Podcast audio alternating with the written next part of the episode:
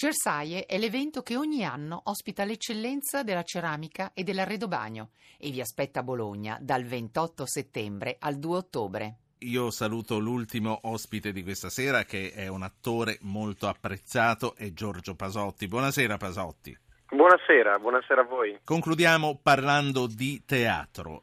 La scena è questa: in una sala riunioni molto anonima si trovano per l'ultimo colloquio congiunto 4 candidati a un incarico di manager per un'importante multinazionale. I 4 personaggi si rivelano subito persone ciniche, cattive, disposte a tutto pure di ottenere l'unica cosa che per loro davvero conta, che è il solo posto disponibile.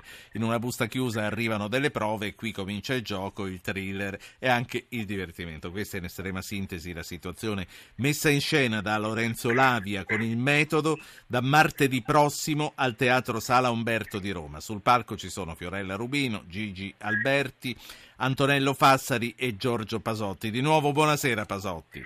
Buonasera, eccomi qua, buonasera. È una commedia questa che nasce in Catalogna, ma oserei dire che è universale.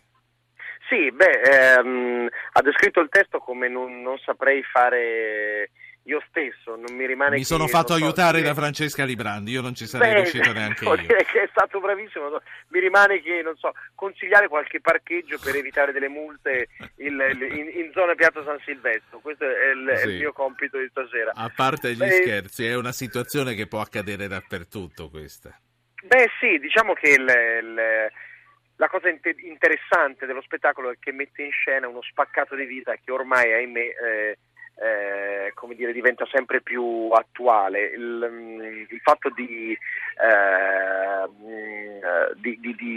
fare queste prove per vedere se dei candidati manager siano adatti o meno al posto sono proprio, lo specchio della nostra realtà, cioè quando ormai l'economia, il commercio, il denaro porta a un'esasperazione tale, proprio le persone stesse sono costrette a vendersi anche, in maniera diversa rispetto a quello che è la loro natura. Quanto può essere cinico un ambiente lavorativo? Lei che mezzucci applica nella sua parte? Per quanto riguarda il mio lavoro da attore ne applico veramente. No, parlo, no. Certo, ci arrivo dopo lì, volevo parlare del personaggio naturalmente. Guardi, sono uno dei 4 e sono, apparentemente il più cinico, il più feroce, il più cattivo, il più, quello a cui tutto sembra scivolare addosso e però, come giustamente ha introdotto lei, è un thriller, quindi sono delle piccole scatole cinesi che si aprono dando vita a dei colpi di scena incredibili, quindi uno parte con un'idea di un personaggio per poi essere spiazzato il più delle volte quasi in una direzione. Io l'ho interrotta per fair play quando diceva di lei a teatro, ma a questo punto però mi interessa sapere se metodi come questi vengono utilizzati anche nel mondo dello spettacolo, quando si fanno i provini, quando si fanno le selezioni. Quanti film abbiamo visto anche su come funzionano i provini?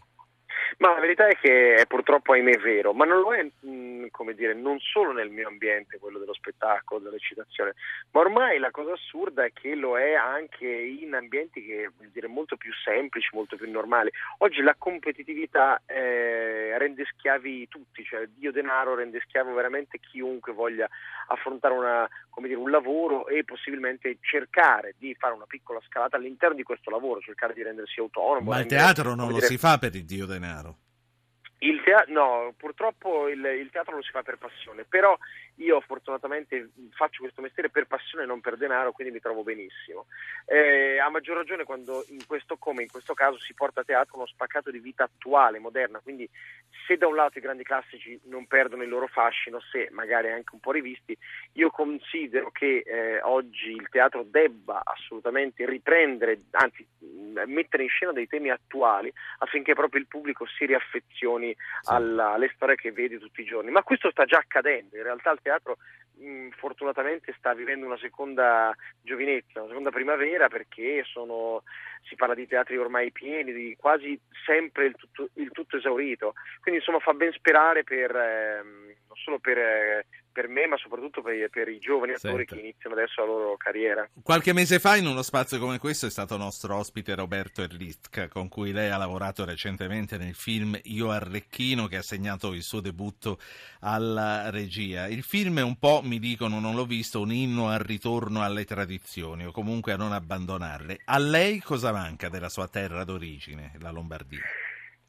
Ma non mi manca, voglio dire, io sono abbastanza un cittadino del mondo. Io a 19 anni sono partito per la Cina, dove mi sono fermato 3 anni nel lontano 92, poi ho girovagato tra Hong Kong e l'America per poi fermarmi in piazza stabile qui a Roma, quindi devo dire che ovunque ho trovato cose belle e cose brutte. Non ho un particolare, come dire, una particolare nostalgia della mia terra, però delle nostre tradizioni. Noi siamo un popolo ricchissimo di tradizioni, di cultura storica, di culture e storia, scusi, e questo è un patrimonio che noi non dovremmo, come dire, far finta di dimenticarci, ma anzi valorizzarlo, sì, attualizzarlo e riproporlo.